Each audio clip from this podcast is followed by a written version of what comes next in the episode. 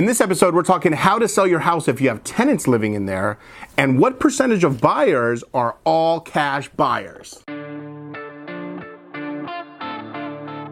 You ask real estate questions, and I answer them. This is the Ask Daniel Los Angeles Show.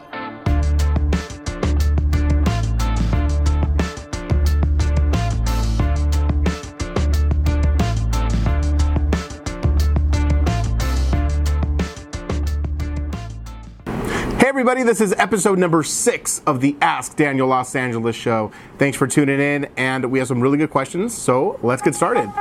John asks, I want my house to look as nice as possible for showings, but I have so much clutter. What should I do with all my personal items? Hey John, so when I was living at a condo we were preparing to sell, we had an open house event, and what we did was we took all of our stuff, because we had, at the time, we had a 2-year-old son with toys just kind of everywhere all over the property, and what we did was we took all of our stuff and we put it into our cars. So our cars were completely packed, filled with toys, but our unit looked great. It looked like a model home, so when we had the open house come through, it looked perfect. And when the open house was done, we took all of our stuff back out of the car and back into our unit. So that's one option you can do, when you're having an open house. But the obvious answer is to get a storage unit, put all your stuff in there, keep it there for a month, maybe 2, so that you can close escrow on your property, and then you take the stuff that's inside the unit and put it back into your new property. Pam asks, can I sell a house that is rented out and has tenants living there?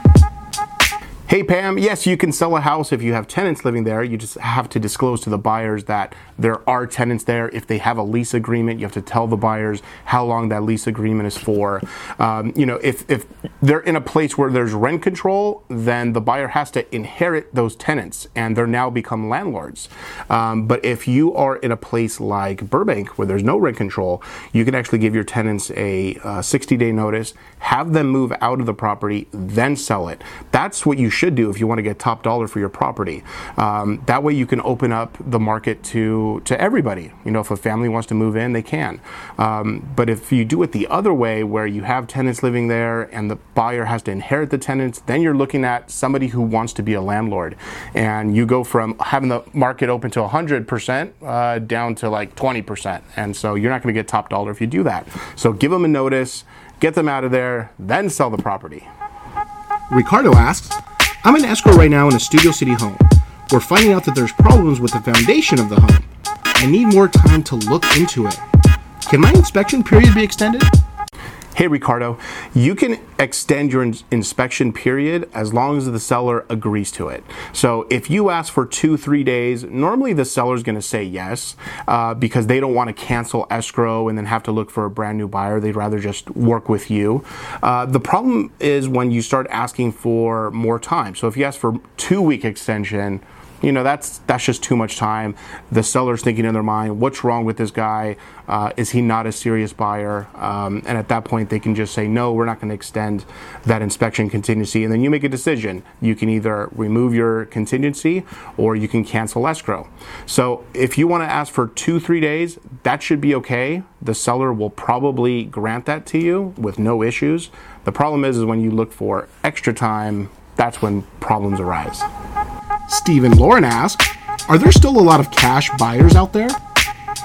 Hey Stephen Lauren, so nationally about 20% of the market is made up of cash buyers. Now out here in LA, I feel like it's a lot more, and this is based off of experience that I've had over the last several listings that I've had.